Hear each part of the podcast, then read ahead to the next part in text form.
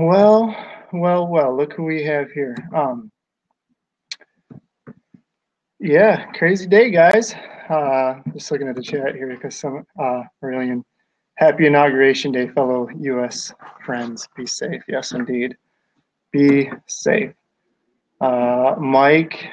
Oh, speaking of Mike, I, I did. I don't think I responded to your um, message in your other email, but uh, the way this works with uh, the expertise.tv site is that I have to set it up. Each thing is a webinar, and one of the things I've been talking to with Tim about in the uh, uh, our kind of to-do list for 2017 is we're kind of we're trying to figure out a way we can embed uh, like the old system with the YouTube uh, through Google Hangouts into Final Surge. And um, the developer Brian thinks that there's a way, but right now this is kind of our only option. But I, this isn't too bad. I mean, it's I think it's better than what we've had in the past. But if if we can get something where it's uh, where it's been it's more in Final surge and we don't necessarily have to do anything, then that's uh, then that's a better situation. But that's where we're at with that. Um, John, Paige, Katrina, Linda, Sean, Keith, Eric, Jen, Kathlena on the Potomac. Woo. All right. Um, so, as I mentioned, I just want to talk about um, essentially what I'm going to be posting. Um, I'm going to use this video and post uh, a blog.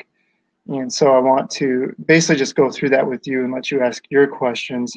Um, but it, I think it made sense because uh, just the way we're at with with the especially with the Boston folks, because I see what you're posting on the on the message boards and things like that, and I just feel like you know there's been a lot of questions of why are we only doing one workout a week right now, and then now now we've shifted into two, but uh, there's there's reasoning why, and I've tried to harp on it a little bit, but apparently um, I've done a poor job of um, explaining it.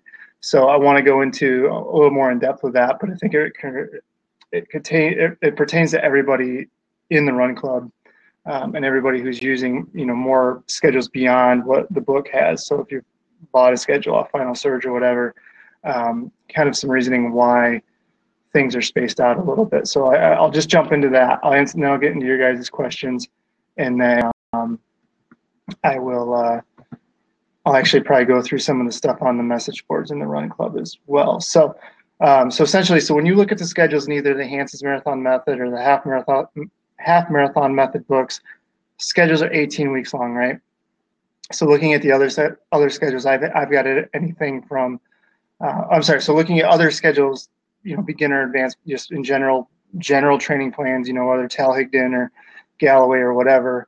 Um, you know, I've seen anything from 18 to 32 weeks. So there's a huge there's a huge variance in there. Um, and some of those, like the Jeff Galloway, is literally taking you from step one to running a marathon. You know, and where I think my biggest disagreement with with Galloway is I think he actually has you run a long run that's further than a marathon. You know, several weeks before you actually do the marathon. So to me, it kind of defeats the purpose. Um, if you really just want to be able to cover the distance, which most people using that program are in that boat. So that's where, I kind of shake my head a little bit at the Galloway. But I mean, it's just because I don't know like why you would do that and then just turn around and run the race. Like you could just save yourself a lot of time and do it once. But um, anyway, um, and then personally, the personal schedules that we have are anything from 12 to 20 weeks for longer race distances. So like the half marathon and marathon distances. Whereas you know I think we have some 5K and 10K schedules that are even eight weeks long. Um, and I recently just wrote a half half marathon schedule that's eight eight weeks long. But um, I'll be honest, and I was honest with that person too. Is I, I don't I don't see it going um, exactly how they want it to go, um, just because of all the factors in their life and all that good stuff. But but there's but the bottom line is there's a huge spectrum of weeks that you can get a plan for. Um, and then obviously we've talked about the nine day plan, you know, the nine day cycle. We've talked about the alternator where we do basically a workout during the week, and then on the weekend you alternate between doing a long run and a workout, and and it just goes into why.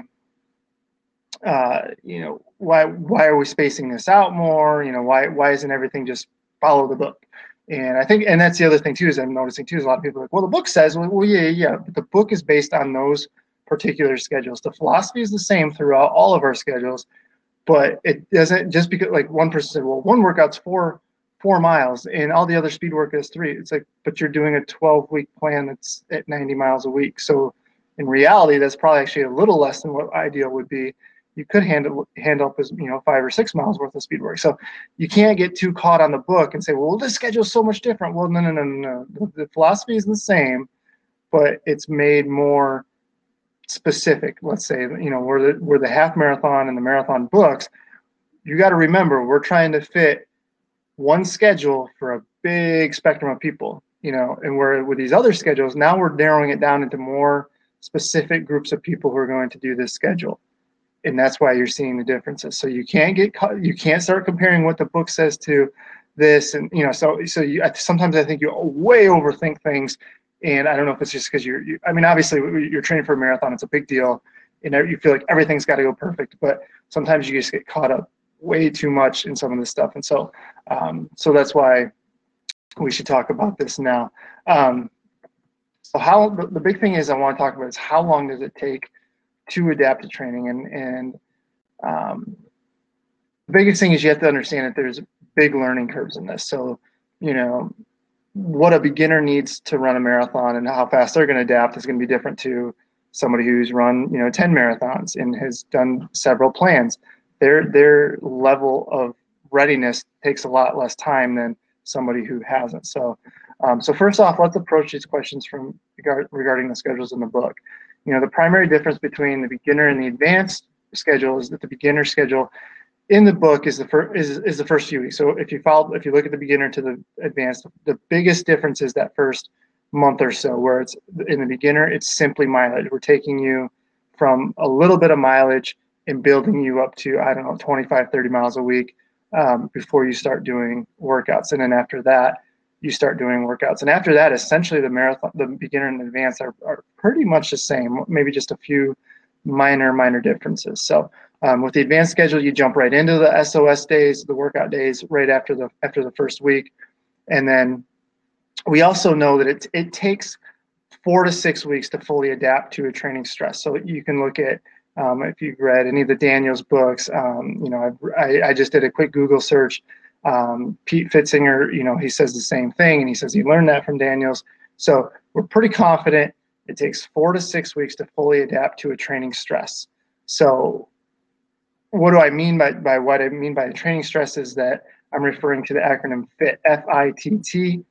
Frequency is a frequency. How often are we exercise? Intensity, the intensity of the exercise. Time, the amount of time we are exercising per session and the type of exercise that we are engaging. So in general, we know three things about training adaptation. The first is that it is individual.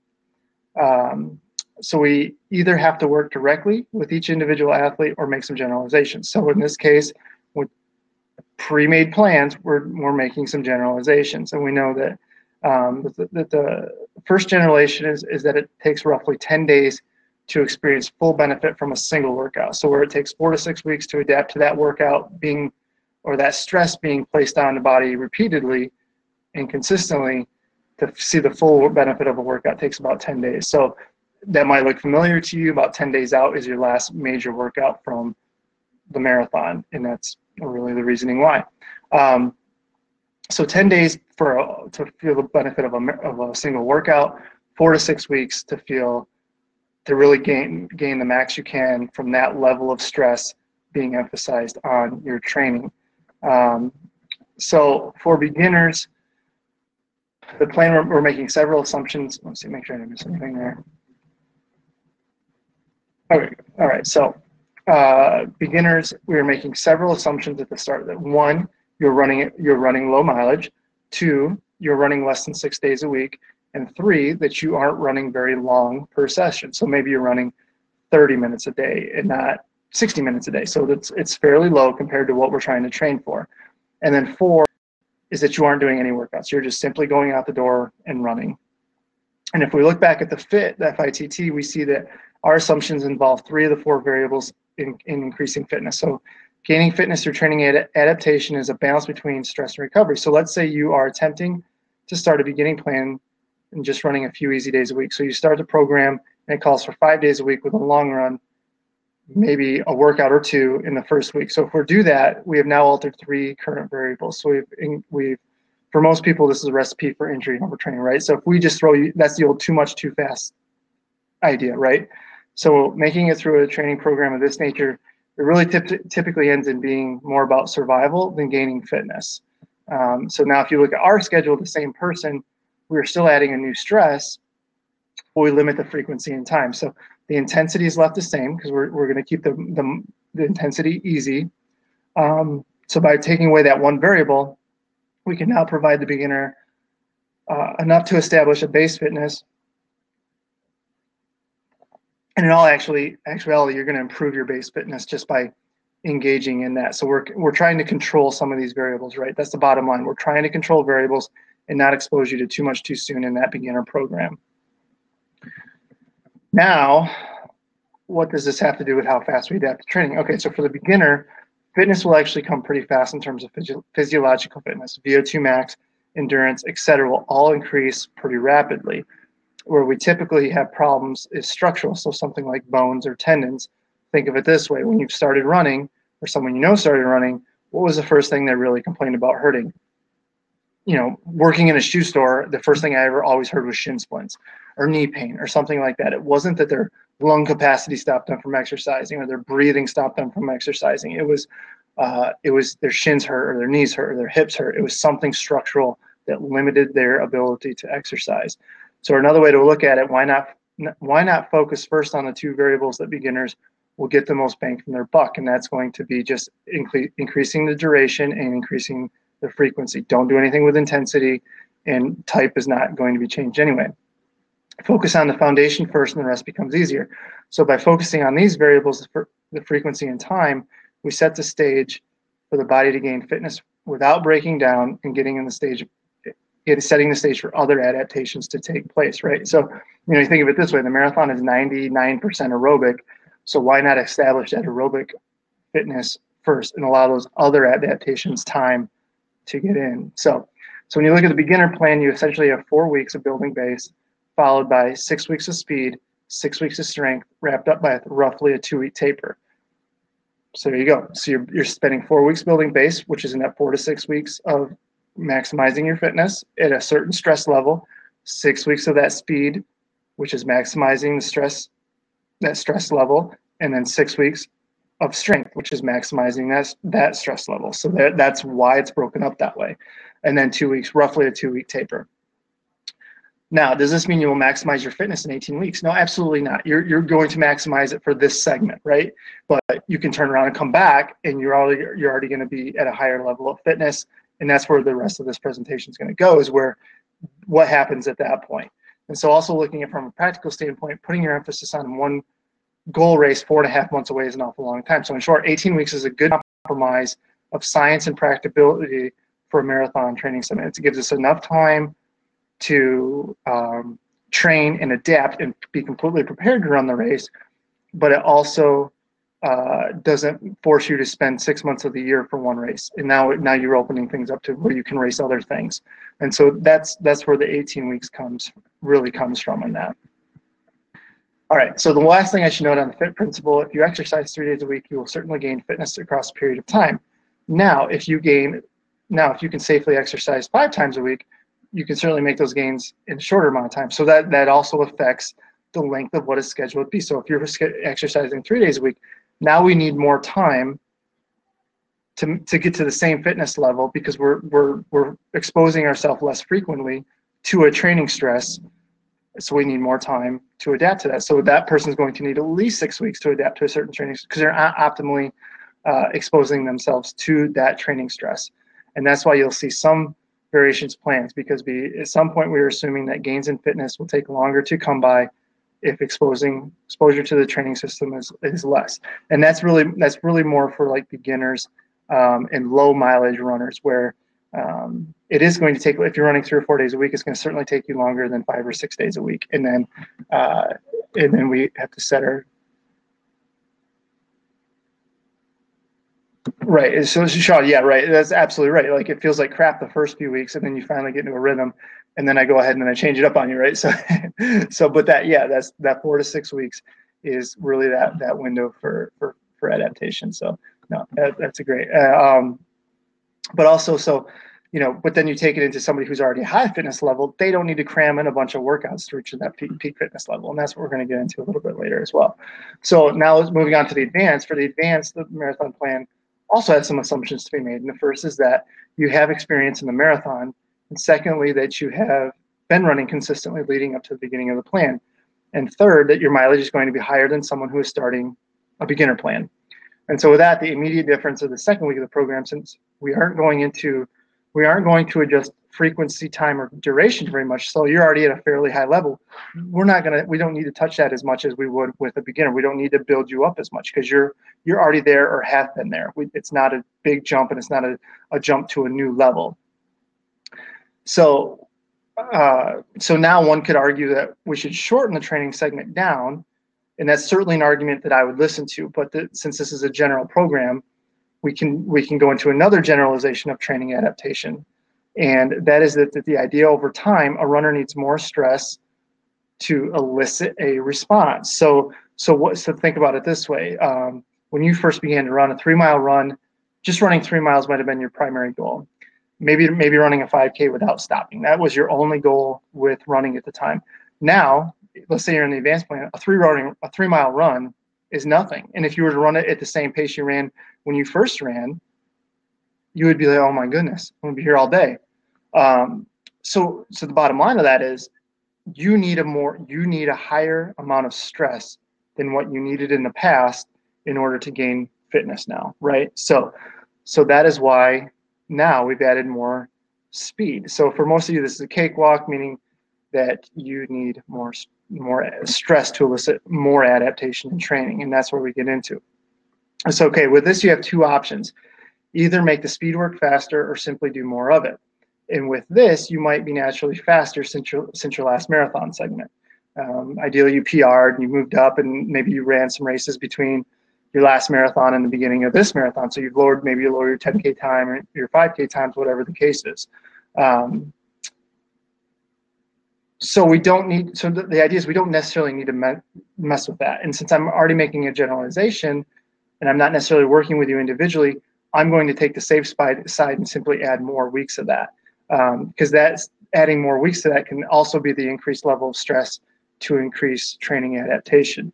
And along with that, since we're going if since going too fast too early in a training segment can be detrimental to the rest of the segment basically we're, we dig ourselves too much of a hole that we can't get out of as far as fatigue goes it makes more sense not to adjust the pace even more but to control the number of weeks and once past the speed portion of the training the segment looks much the same as the beginner and the reason is that it is already it is the this is already the higher mileage in a really grinding several weeks. So there is no need to make it more difficult. So there I'm saying more of a balance between you're already grinding it out, you're already doing eight, nine, 10 mile tempos, you're already doing strength. And so on the other thing you could say about that is say you ran 345 in the marathon. And so now you're going to jump it up to so my next goal is I don't know 335. So you're going to make a 10 minute jump. So we're already going above and beyond what we can currently do, right?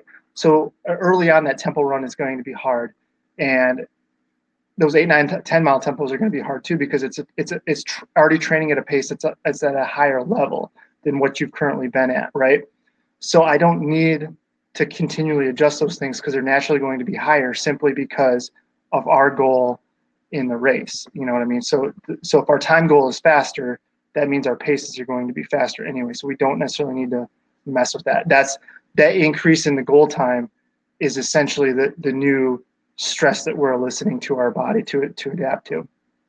Okay, so hopefully that made sense. Um, so note about tempo runs on both schedules. As you probably noticed, I didn't really discuss until just now, and the reason is really twofold. The first is that we gradually we're gradually ratcheting up throughout the schedule. So we're regularly adjusting the duration while keeping the free frequency and intensity the same. So your 10 mile tempo run is the same pace as your four mile tempo run. The the effort might feel different, but the intensity should be the same throughout the schedule, and it's going to be faster. But ideally, too, going back to what I, my previous point is, even though it's faster, ideally you're gaining fitness throughout that whole time of the schedule. So that 10 mile tempo run doesn't necessarily feel any more difficult than the four mile did because it was at four mile level, it might have been a pace that was a little fast, but it's 10 mile level. By the time you get to that point, you've adapted and you're and you're accustomed and your your body is ready to handle that marathon pace. So ideally, it all levels out. Um, so I don't want to get to the point where you feel comfortable at a pace and then you decide, okay, so here's my big thing. So let's say your goal is four hours and you, you run your tempo runs at goal pace. Now, I don't want you to get to the point where you feel comfortable at a pace and then decide, well, four hours is easily, I can do easy, I can easily do four hours. So let's go up to 345, let's say. And by the time you get to the nine, 10 mile tempo runs, you've changed your goal pace to 330 for some people. And for some people, that's, that's, I've seen that happen. I get those emails all the time. So now this might or not, might not be doable. So ask yourself this, if my original goal is four hours, do I want to risk overestimating my ability from the tempo runs only to crash and burn at 20 miles and walk it in and run 415? You know, are you going to be happy with that? Like, you know, you could have run four hours, but you decided to go after a really big goal and then it costs you your original four hour goal. That's what you have to ask yourself. And that's and so so some of it's physiological that I do we do it, but it's, some of it's also like, okay, let's let's just get used to this goal pace and feel as confident as we can at hitting our original goal pace. I would rather have you develop laser focus on that original goal pace, develop that confidence in your ability to nail that goal pace, and then set. I want I want to set you up for success. So that's why, um, you know. So there's there's what we can talk about on on the tempo runs. All right. Um,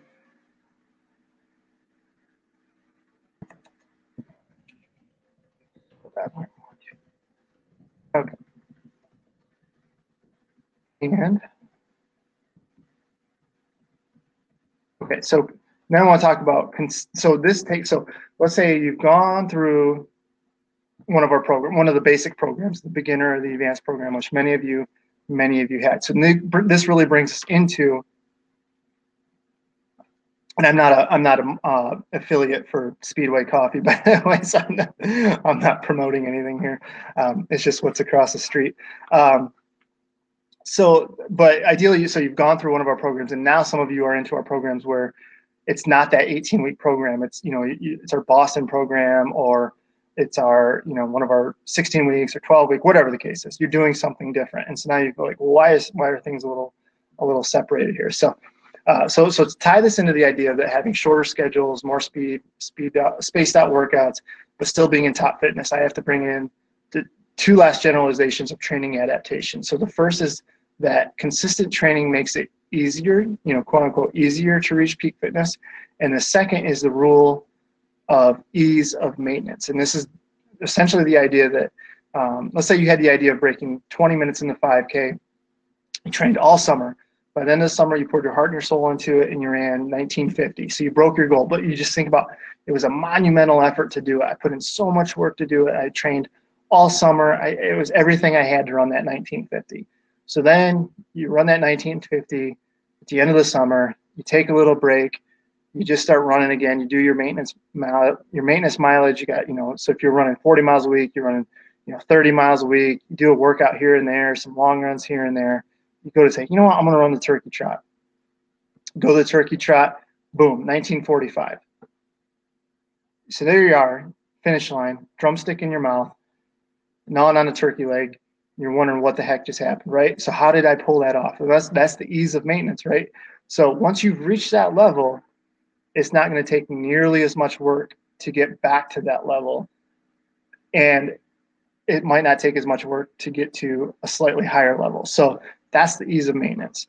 Um, the second part of that is once you establish that new level and you just keep training at a decent level and you make you make the time and make to do the work to reach that new fitness level less. Well, like I just said, like everything kind of starts narrowing down. And so that's why I'm big on the consistent training at moderate at moderate levels. And then once you can do that, you're never really more than a couple months away from really being in peak peak fitness for anything really. I mean, you're peaking, I mean, anything from 5K to a marathon. If you keep that base level fitness high, you're never too far away from any race you want to do. Okay, so put this way, you know, say you slacked off before your first training segment and you were at about 50% of your peak fitness. That's probably an overestimation, but uh, let's just use it. You needed every, you needed, you probably needed every day of that 18 weeks to reach that peak, peak fitness level, that 100% level. Afterwards, you took your recovery, you started getting serious about running, so you kept your mileage higher, you did your maintenance workouts weekly, and then you decide to run another marathon. You know, maybe this is maybe this is even like three months down the road, and you just kind of stayed steady keel, treaded water, kept your fitness level, you know, there. And this time you're starting out at this this marathon segment is 70% of your peak fitness. So even and this is even though you've reached, you know, that first segment, your your peak fitness level was here. You know, now you're starting a new level and it's here, and you're at 70% of that new level, where before you were 50% of that even lower level. So essentially you're just you're at a higher fitness level. Your your your ability to perform is just at a higher level because you've done training and you've kept your fitness at somewhat of a high a high level. So what that means is we don't have to force a long segment because we're already closer to our peak fitness. You know, we don't at this time 18 you didn't need you don't need that full 18 weeks to get completely ready.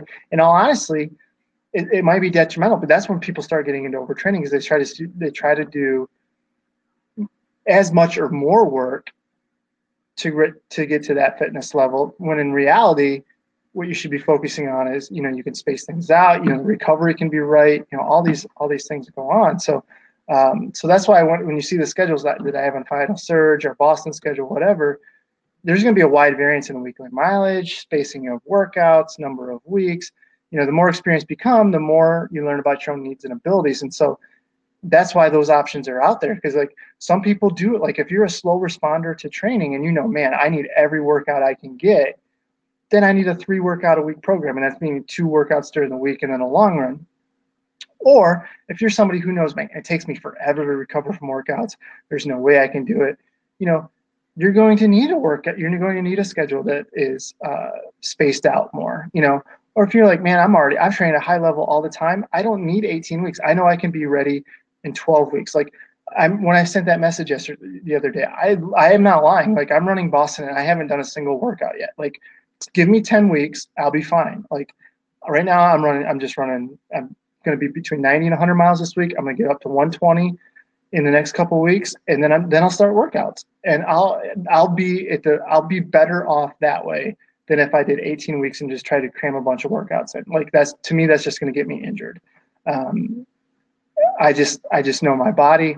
I know there's you know there's some 85,000 miles on these legs. Like they don't need to do all the same stuff I did back then. Like, do I need to work hard? Absolutely, but recovering is also a big big part of it too. So, you know, so that's that's why that's why we can space things out. We can do a 12 week schedule, space it out for my Boston crew. That's why like most of you ran a fall marathon. You did a, a lot of you did a base program. I saw you either bought it from us or you, you know I know you were doing something. So I know you were I know you were running. So for me, it didn't make sense. And this is where I ran into problems last time. Is I threw people into doing just doing two workouts a week right away. And I had that mentality too, like okay, we got to get these guys peak fitness. And you're already high strung because it's Boston, and you're already talking about oh gosh, I need to do this and I need to do that. Well, no, what you need to do is take a deep breath realize it's January, realize things don't have to be ready right now. Like honestly, if you feel so good right now in training, I'm a little worried. You know, like I want you to kind of feel like, man, I'm still hoping that I'm going to be building up right here. That's kind of where I want you to be. Like the beginning, the onset of fatigue, it should be going on right now in these in these next week or two, especially because you've started doing more workouts now. But that first month is really just about establishing the routine again. Like if we started throwing in a bunch of workouts right away, you're going to be fit you're going to be at your peak fitness in the first part of march that means then we have to we have to do hard workouts not taper and try to try not to get hurt for the next six weeks and try not to get stale whereas by delaying what we've done that first four weeks now we're going to be building fitness at the right time right we're going to that high workload level is going to be from the first part of or the mid mid to late february into the end of march and then you get into that last two weeks and then we start tapering. So that i want that six weeks from late february to the beginning of april i want that to be like man now i'm really working hard. Because that means we're going to time it right and then we're going to take our taper at the right time and you're and you're going to have that super compensation effect and your fitness is just going to go through the roof. So that's why we do it. So that's why I, I, like when people are pushing on stuff and they're, they're, they're trying to do all these extra things, like if you want to do extra things, focus on things like flexibility. Make sure your recovery's right. Make sure your nutrition's right. Make sure you're doing your core work, doing uh, your dynamic warm-ups. Those are the little things that you should like. If you really, really want to take your fitness to a new level, it's not these extra workouts that you're trying to cram in. It's going to be these little details that become routine that you can take through with you when you're doing the really high level of training. And so, you know, you you don't need to like you're going to be adapting because your fitness is at such a high level. And that little stuff is what's going to make you more resilient when the training is really hard later on. Um, so right now, just doing more work is just going to make you more tired for when you do the high level of training. And that's not what we want. We want you to hit that high level of training and then really get into that cumulative fatigue in that six weeks and then taper out of that that last two weeks. So hopefully that makes sense to you. Uh, so next time, so I really wanted to talk about, so I want to talk about that today, and then I'll take your questions here. Uh, sorry, I'm talking on my hands. Okay, so I have a screen up in front of me, so I'm not really seeing it. Uh, next time, I want to talk about a couple things because um, this already ha- at a half an hour with this. And that what I would talk about what happens when you try to rush a process, which we kind of just talked about. Like when you try to rush it and try to cram all these workouts in, it usually means you're going to get too fit too fast, and then and then you're going to be stale. So if anything, space things out early on and really aim for that last six weeks to be six to eight weeks to well two weeks for taper and then six to eight weeks out for your really heavy training. So if you're a person that trains at a very high level all the time, that's why you can get away with a 10 to 12 week schedule. I feel like most people at like say like a 60, 70 mile week, 14 weeks for a segment is pretty good because we'll space things out a little bit and then just start and then ramp it up and make that six last six weeks pretty pretty intense for you. So um, so we guess we, we have actually already talked about that and what happens when we treat every single workout like it's the most important. Now I, we can talk about that right now. So what what happens when you treat every single workout like it's more? And this is honestly a big downfall I had early in my career because I felt like if I nailed every workout, every workout, it was going to be the race best race segment race segment of my life. And it turned out to be a great training segment, but I rarely raced well when I put a huge amount of emphasis on every workout because one when you when you treat it like it's the most important, you put an overemphasis on every workout. So like if we know we can go out in our sleep and do a 12 by 400, don't make it harder than it needs to be. Go in there and get the work that you need to get done. Move on because we know, like, say you have a 20 miler coming up that's got three hard at the end. That's something you need to get keyed up for because that's more of a race situation or a long tempo run. That's more of a race situation. That's something that you can get keyed up because you're really practicing what you're going to do for race. You want to practice your fueling, practice your hydration, those those things you can get keyed up for. But workouts you know you can hit, there's no reason to get amped up for more than you need to because it's just put you at a higher stress level. And a lot of times you end up cheating down the workout and getting overzealous in the workout. And then you just really because it's all about that balance of stress and recovery. And if you put undue stress on a workout that is really just meant to get you through, then um, it makes recovering from that a lot harder. And that's what I want to avoid. Like not every, you know, like for us, it, you know, hard workouts that I get amped for, you know, obviously the simulator, the two by six, or something like a, a three by three mile workout. That's something I get really keyed up for. Um, that is, that's something that's going to get us uh, really pumped up, like ready to race day. And so, but something like a I don't know, some of the workout we do early on is like a you know a three by two at marathon pace. Like I'm just trying to feel as comfortable as I can on that. That's not something I want to really get after. So I really want you to think about that too. Like what workouts, like what what workouts do I look at on the schedule and I know like, dang, this is going to be hard. Those are the workouts I want you to put the most emphasis on, not the not the simple stuff that you know you can do already, um, and that will be a big help to you later on. Otherwise, I feel like you just dig holes that you cannot get out of. All right, so hopefully that makes sense. There's a lot more in the training adaptation we get into, but the big thing you need to know is like it takes 10 days really to to to experience the benefit of a workout. That's in general. So like you can say like neuromuscular stuff is very short. And that it is. So like if you do strides, you can actually feel the effect of that stride within a couple days as far as coordination and things like that. Not actually anything physiological, but that would be six weeks as well too. But it just takes that four to six weeks for the body to kind of make those physiological changes, you know, on a, on a gene level, on a hormone level, you know, on a actual structural change level as far as mitochondrial development, things like that. Those those things just take time. So really have yourself four to six weeks at a, at a stress level, and you know you can adapt. And then the other things are that um, once you reach a new level, you have to know that you you can realize like if I maintain my training. So now some of you didn't do anything after a fall marathon, and so that puts you back a little bit more than somebody who, you know, like say you did the beginner plan, you're in, you know, you're running high mileage then, you took your took your time off of the marathon, and you're like, well, which would fit for a lot of people because then the holidays came, and you're like, oh my gosh, I'm gonna run 20 miles a week. I'm just trying to get through, but then you get into the marathon training again and you might be a little bit behind that. So those people, but that's why even with the Boston schedule, we can make it 18 weeks because whether we're either just trying to space things out or we're not trying to get you too much too soon so that it gives you time to build your fitness, that first four weeks is a good block of time to just kind of gradually build up.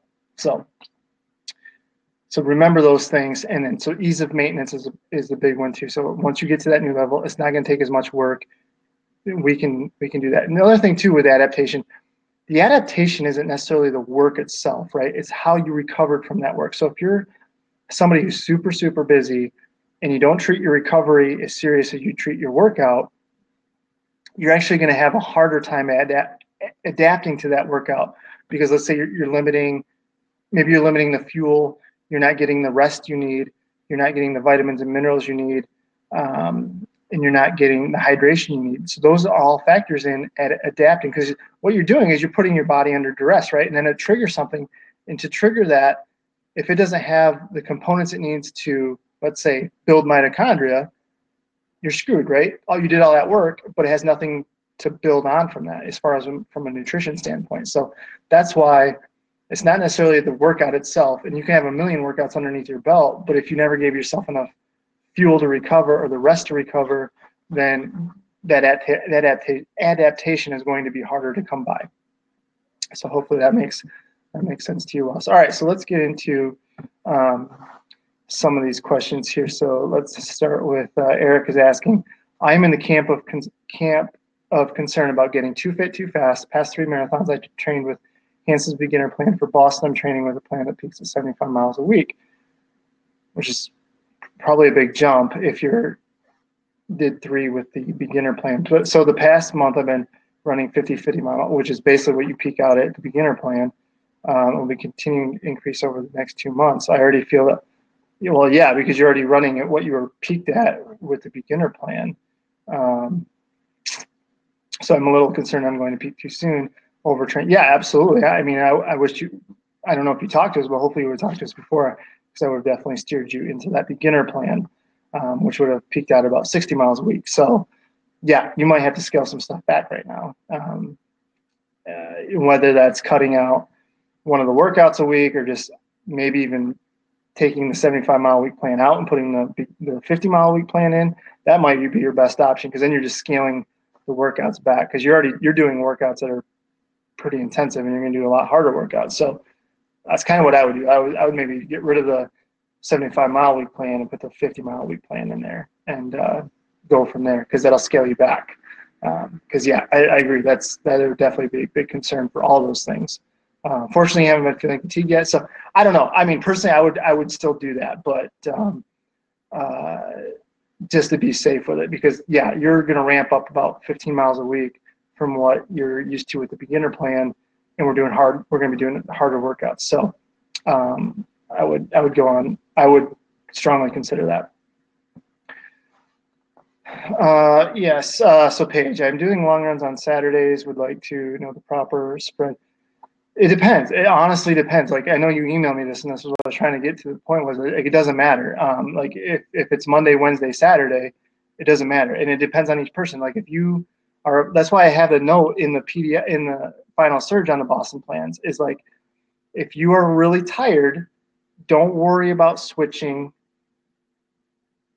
the workout around to give you two days of recovery between the two SOS days. So instead of going Monday, uh, Wednesday, don't be afraid to go Monday, Thursday. Like I, that's fine. Uh, you you need to recover as much as you need to put in hard work, um, and and so yeah, it doesn't matter. I mean, it can be one day. If like if you're a younger person and you recover fat, if you're a person that's 30 versus a person who's 50, the person who's 50 probably has to have an extra day to recover. Like I know I need an extra day to recover. So I would, you know, it, it definitely depends. Like if you are recovering off of one day, you you know, you go and work out easy day workout, that's fine. I don't that's not a problem. But if you know you need that extra day, it's fine to go workout off day or easy day, easy day workout. So it's you. I mean, I, again, I, I, felt like you were overthinking that a little bit. Like it, it's not. I didn't write the Bible. You know, it's it's it's ideas, and so um, you know, it doesn't have to. You know, it wasn't the Ten Commandments or anything like that. So it, there's there's leeway here. Like the book is. Again, I go back to the idea where people are taking what is in the book for those schedules and trying to extrapolate that out to a, another specific schedule where the philosophy is the same, but we can make it more individualized, and that's that's key. Where I think you have to look past the book a little bit and listen to what I'm what I'm telling you as far as that. So if you feel like you need a day, take that extra day. You know, if you feel you know, and this is where you get into the difference between cumulative fatigue and overtraining. Like if you start only giving yourself one day recovery, and all of a sudden your tempo runs are always suffering, that's your clue to give yourself one more day recovery and do it, you know, on Thursday or you know whatever whatever it works out to be, and then you know you can bounce back into your long run. Like you know better than anybody what you need, unless you know. So that's how I would approach it.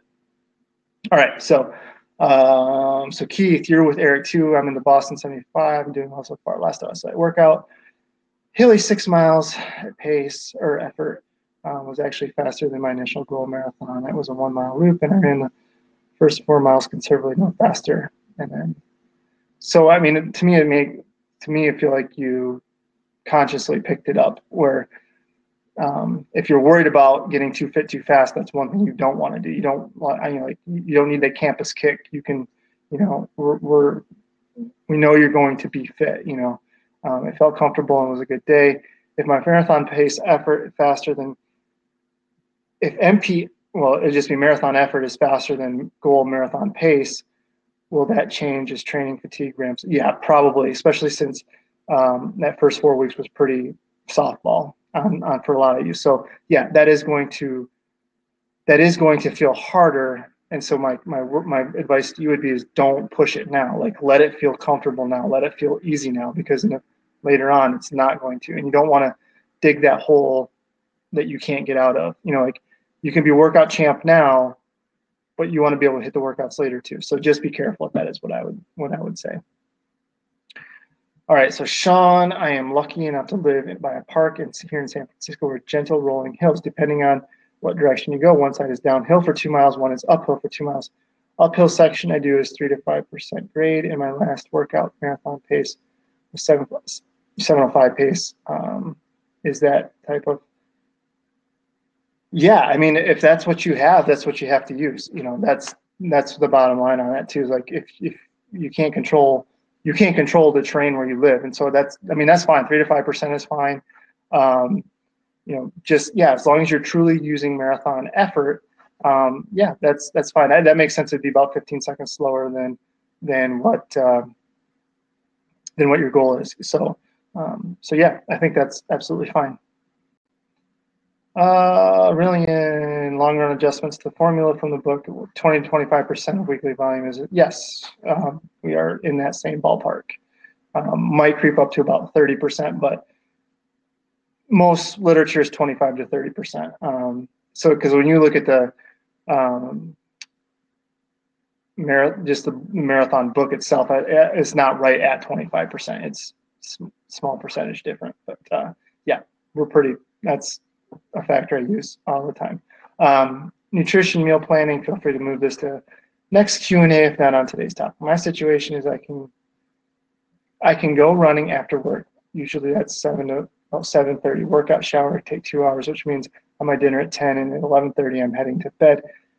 Uh, you know where this is going, but what should I have for dinner, and how should I space my meals during day? that I'll talk that uh, that's more of a nutrition that's more of a nutrition talk. But I think as far as you go, make sure, and I think this goes on to your next question. So I'll just move on to so that first part. Yeah, I would say that's a different that's a different topic because that's more general nutrition we can talk about. All right, so nutrition, uh, same thing. What's your take on supplements, especially um, protein shakes after hard? Yeah, I'm a, like so. Here's here's what I do, guys. Is I live roughly 45 minutes away from where the team trains every day, and so depending on what time I leave. So if I leave at 7 a.m., it's pretty wide open. If I leave at 7:15, it's traffic. So so it can take 30 minutes to an hour. Um, but and then my office is in Rochester Hills, where I'm at right now. And so I essentially live out of my duffel bag for the day. Like I have to have everything packed. Um, and so for me, it's not like I get done with a workout and I step back in and I'm in my kitchen and I can get whatever I want. So I have to I have to be diligent on what I pack. So I I do like we use uh, you know my wife and I use uh, an Isagenix product. It's uh, I use the IsaPro, which is like 36 grams of protein, but it's also a bunch of carbohydrates and it's also 23, uh, I think 23 vitamins and minerals, um, especially trace minerals, which we don't get anything in our food anymore. Um, so that's what I do, and that's my that's my first step after a, after a really hard workout. After an easy day run, probably not as big a deal, but after a hard workout, absolutely, I will do that. Um, so I'm a bit I'm with you. I'm a big believer on on that because that's that's what I know I can take right away it's going to jumpstart my recovery. I don't have time to get a real meal, and I don't want to eat crap. So that's that's what I use for for um, to make sure my recovery is on the right path. So yeah, I'm I'm with you on that. Um, yeah, and exactly. When you want that recovery um, after a hard workout and you're already late at night, you've probably been a while without a, a meal. Yeah, absolutely. I'm a bit. I'm I'm totally 100% with you on that one. Um, can you include long runs on getting too fit too soon? Uh, it looks like this weekend we'll have an 18 miler. If it ain't it too long? No, it's not. It's not too long. No, I know. I understand you guys are asking all these questions, but like, um, yeah, I, it's it's uh, it's 18 mile. Like if you're running a 75 mile week plan, you should be able to handle 18 mile. It's not. A, that's not an overreach right now. Like my first long run, my first long run will probably be 20, and I, I won't have done anything over you know 12 or 14 in months. So no, I, I'm no, I, that's so as much as I agree with you on the last one, I disagree with you on this one. All right, so um, I would love to know more about faster training blocks between marathon can, compact can impact adapt adaptive ad, oh my gosh, I can't talk guys, I'm sorry. Uh, can impact adaptability adapt oh my oh my start over Humphrey can adapt adaptability for marathon training I'm just finishing a half plan and jumping into Boston. My head is full of what seems like crazy ambitious goals. Well, I guess I'm not 100% following you on there. You're drifting kind of like how I drift on some of my thoughts a little bit. Um, let me make sure I'm fo- focusing. So let's let's tackle the first part. Okay, I'd love to know more about faster training blocks between marathons can impact it. Okay, so yeah, absolutely. So like you know, with the marathon plan, if you, if you follow what I tell you, we're never going faster than really 10k pace in a marathon um, segment. So we're really depending on the person. We're well, either way, we're really more just above lactate threshold. We're not at that true quote unquote speed pace. Uh, but that's by design because if we go too fast, that's just that's too much stress on the body, especially that early in the marathon segment. So let's say you completed that marathon segment, you go into well for a half marathon segment you can do you're getting into something that's probably a little bit faster um, so you've already done a lot of stuff at that lactate threshold which i think you're asking about now but yeah so you've already got like a big that strength component what would traditionally be that strength component in and so now 12 weeks out you're ready to go so i mean you've already done a, a few few things like you do, so you especially don't need you don't need to go back and revisit all the stuff you just did in the half. You can you can essentially just go into the marathon specific part of a schedule and be okay because you've already done all that work before. That's just not going to go away. Whatever level you're at from that half marathon plan, it's not gonna it's not gonna go away. It's not gonna be completely there if you took your downtime, but it's not going to be completely away either. So no, yeah, you're you're gonna be okay. Um, it's just a matter. We don't need to. We, when you go into that marathon part of the, you know, transition from the half marathon to the marathon, you don't need to go back and revisit, do speed work every week. You know, if you do one or two during that last three months, you'll be fine. Um, you can just put all your focus on on the marathon. So, and sometimes that's good for people, especially if you were in a rut where like I just did marathon, marathon, marathon. I didn't do anything beyond that. You change gears and do something where you put a completely different focus on it, and then come back. That sometimes is a jump start to your fitness as well. So, no, I think you'll I think you'll be okay. Uh, to do Kathleen uh, Camp. Any updates on summer? Yeah, sign up. Sign up. Uh, go to hansonscoachingservices.com, click the camp, sign up. Uh, reservations are waiting at the hotel. Just got to call them. No, we're ready to roll. We're just waiting for people to sign up. Um, yeah, all the dates are on there too. So yeah, everything you need to know right on there. So uh, hansonscoachingservices.com. Um, John, first no first marathon was last November. I had been running about three and a half years now. I've used um, oh, Um, I'm assuming that's Pfitzinger's 18, 50. Okay, so 18 weeks, 55 miles a week, and felt some fatigue, but it was never daunting. I did the recovery schedule and spent the rest of the time leading up to the start of this intermediate 50 to 70 week plan, building up to a base of 45 to 50. I'm slower than most at this mileage, but I find I recover well and the mileage isn't bad. Okay. So last marathon I was able to run at goal pace until 24 and 25 and then found my legs again, got back at pace. Is this intermediate plan a good fit? Uh, well, I mean, if you, yeah, I mean, it is a 12 week plan. I feel like I lost too much fitness, but I didn't PR any other races during or after marathon.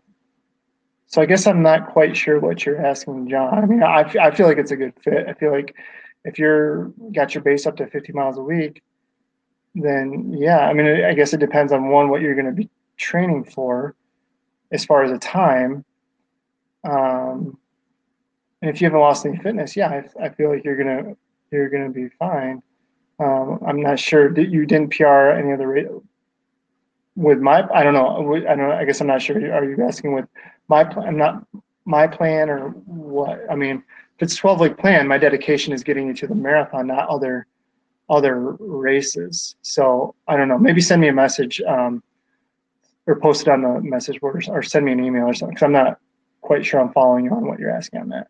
Um, uh, Sean, uh, I know there have been some questions about Hillary repeats the way interpret my schedule 12 by 3 hard up and downhill with two minute recoveries. Go uphill hard for three minutes, correct. Jog for two minutes, correct. Go back downhill hard for three minutes, correct. Jog two minutes and repeat, correct. No, do not repeat 12 times. Repeat. So you're basically up six times and down six times hard. That's the only, that's the only to place you're off. Um, so yeah, you're doing too much.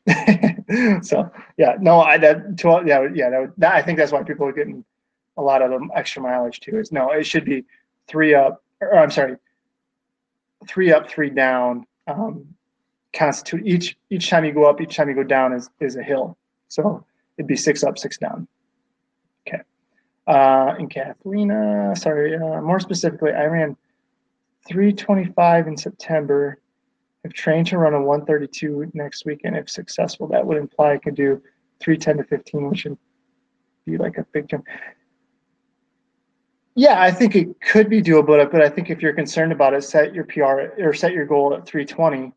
Um, but I feel like wasn't Erie warm? I feel like Erie was very warm this past year too. So 315. I mean, you might have been able to run 320 at Erie anyway. So I would say. So I would say if you're if you're cautious, go 320, and you can still run. You can still run faster than 320 by being a little bit undertrained on it.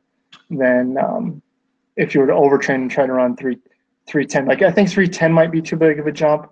So I would say maybe between 315 and 320 is where you'd want to set set your goal. So that's kind of where I would where I would put it. And now put you you'll you'll feel comfortable, you'll feel confident that you can do that. Um, I think you know then next time go after that three that 310. So um, I think that's where I think that's where you want to be at. Um, uh, Sean sign up in two, oh two weeks. What I would basically Well, basically, I would combine it as your tempo and your long run for the week. So instead of doing a tempo run or some marathon pace workout that week, um, I would just make that an easy day. Don't really cut your mileage back at all. Run, do like a three mile warm up, do the workout, three mile cool down, and that puts you what, 18 miles um, total for the day. So you get kill both, kill two birds with one stone. That's how I I do it, and then make sure you and then the only thing I would say on the other end of that though is if you have to take, if you have to move things back the next week. So like, let's say you do a workout, you're supposed to do a workout. You race. Let's say you race Sunday, and you're supposed to do a workout Tuesday. Don't hesitate to move that to Wednesday and kind of shift everything over by a day, um, and then uh, see how that works out for you. So that's the only thing I would say. So good. No, I think that's excellent. Um, let me look at there is there is a question. So this is from the Run Club message board. When I do any of my, so this is from Linda. This is the only one I really saw that needed attention. So when I do any of my SOS workouts, I usually run the hills of effort, which means my pace is slower, right? So for example, Monday I did the six by 800 to MP minus 20. So she's doing the marathon, the marathon plan on the hillier sections and my effort was good, but my pace was slow. And then the downhill sections, my pace was a little fast, but with the same effort. Right. That's exactly what will happen. That's when I say like do a tempo run on hilly terrain. Like this, that workout I didn't really specify that I wanted on hilly terrain. I just wanted it MP minus 20 to control the speed. So you kind of made it harder than you needed to, but that's okay, whatever. Um, but when you see like do your tempo run on a hillier terrain, it's exactly what I'm talking about. You're going to see paces that are fast. You're going to see paces that are slow. So I want you to focus on the effort and see what the pace is overall. So don't put your emphasis on one mile. Put your emphasis on okay, can I run the effort? I'm going to have miles that are fast, miles that are slow. How close do I get to overall marathon pace at the end of the tempo? That's that's exactly so that's exactly what I'm talking about when I give that to you. So my question is: Is it since it's early in the program, should I be running the hills at effort with a slower pace? Not eh, well, yeah. When I designate a hillier workout, like a tempo run on a hillier terrain, that's exactly what I'm talking about. It's exactly what I'm talking about. So hopefully that answers you on there, Linda. Um, and then Linda Signal, Linda SS. Uh, that is why Hill business. Don't stress.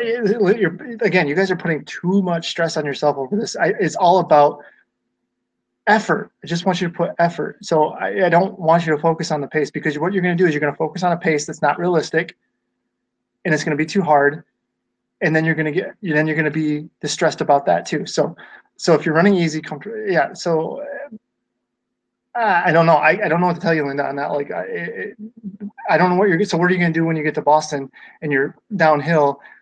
And I'm saying go by effort, but then you're not. You're like, oh, I'm I'm I'm faster than pace. I'm okay. I'm okay. No, no, I want you to know what that effort feels like so you can slow down or you can speed up. Like, I want you to know what effort, you know, there's that's part of training is learning these things. So you have to you have to forget about the specific pace sometimes. So I don't know. I, and I'm being trying to be as nice as I can here, but you've got to you've got to trust on this. You have to trust me. You know, you have to put some trust that I've done this before and I know what I'm talking about. Okay, so you guys got to believe me on that. Um, and then Marcella actually Marcella actually makes a great point on to follow that up. So sometimes, right? So no, I think that no, I you've gotta you've gotta learn that pace. So like you've it, yeah, it's gonna don't you can't freak out about it. You can't worry if you you know quote unquote don't hit a workout. Like that's part of the learning process, guys. It's part of it. So that's that's making the transition from just being a hobby jogger to somebody who trains and works out and is getting like learning those things that's it's racing. So learning those skills that's that's where you want to be and that's my whole goal with getting you there. So if you want to follow that advice i would encourage you to but if not that's up to you. That i'm not but i'm not going to change what i know works. So um, that's just that's just going to be where I stand on that as a coach. Um, that's my philosophy, and that's that's firm. Um, so, but that was the last thing I saw on there on the message board. So great questions, guys. I've really appreciated this. It was a great to fill an hour, especially the second half of it with your with your questions. So some great stuff on there, and um, uh, I will talk to you later. I'm not sure where I'm going to go next on this. Maybe we'll do a nutrition talk. It might be a good time for a nutrition talk um, next time around and go over some stuff with you. So, all right. So, thanks again for watching. Good luck. Have a good weekend. And don't stress out. Be cool, guys.